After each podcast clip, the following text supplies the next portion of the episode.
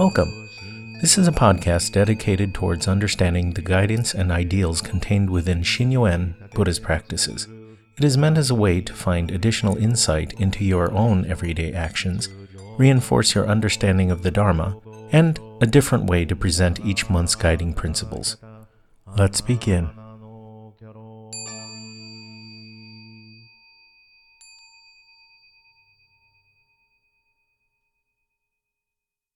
July 2015, Shinnyo Podcast One on One Communications. As I have heard, differences between group and individual listening, tailoring the message to the recipient.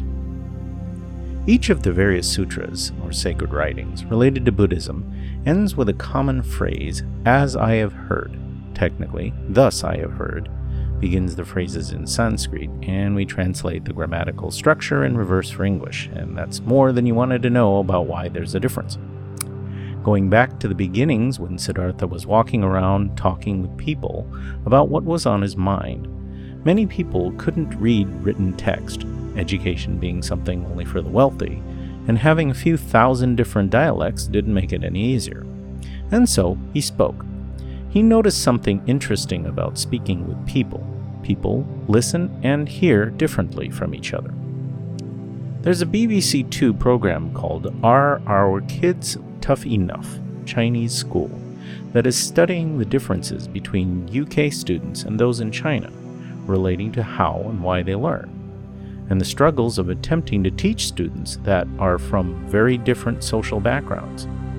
One of the many takeaways in this program relates to the classroom management, where there are classroom monitors elected by their peers who are designated to act not only as supervisory extensions for the instructor, but also become role models for the others by demonstrating desired behavior.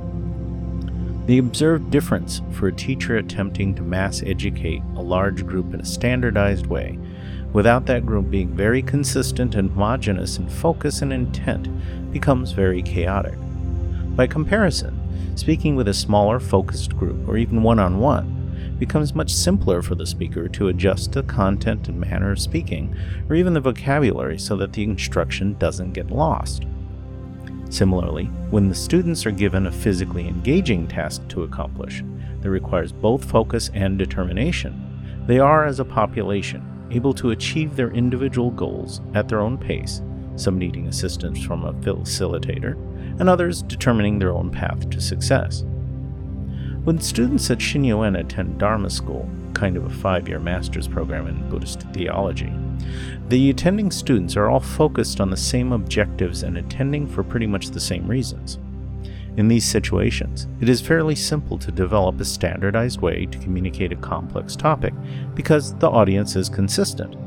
By contrast, when you encounter individuals asking a question or seeking guidance, you will tend to shape your style and manner of communication to most effectively reach your goal of the other person understanding what you're trying to say. There is also a difference in the way you speak with someone close to you, with whom you share a common connection, versus what you say to a stranger, with a corresponding difference in objective. For example, to a stranger about to misstep, you might say, Be careful, and go about your business. But if that same person is your child or parent, your intent and purpose become not only insistent, but also highly protective.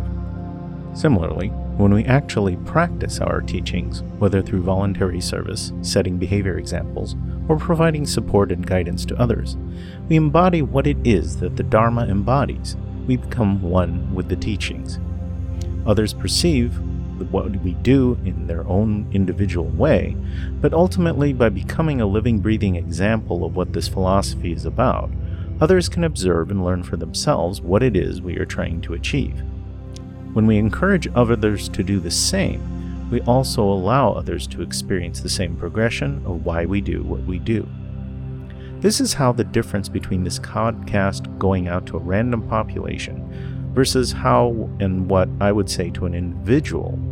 The content here is general information presented in a very common form, which some may or may not understand but for those who reach out and ask individually for clarification, or when a familiar person encounters a situation needing similar advice, the information herein becomes tailored to the unique needs of that individual stated in whatever ways are needed to make the message clear and understandable.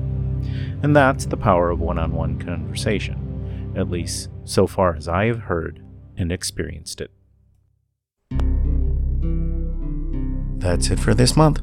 Thank you for listening. For more information, feel free to email me at jlui at jlui.net or Twitter at jhlui1. With Show, this is James.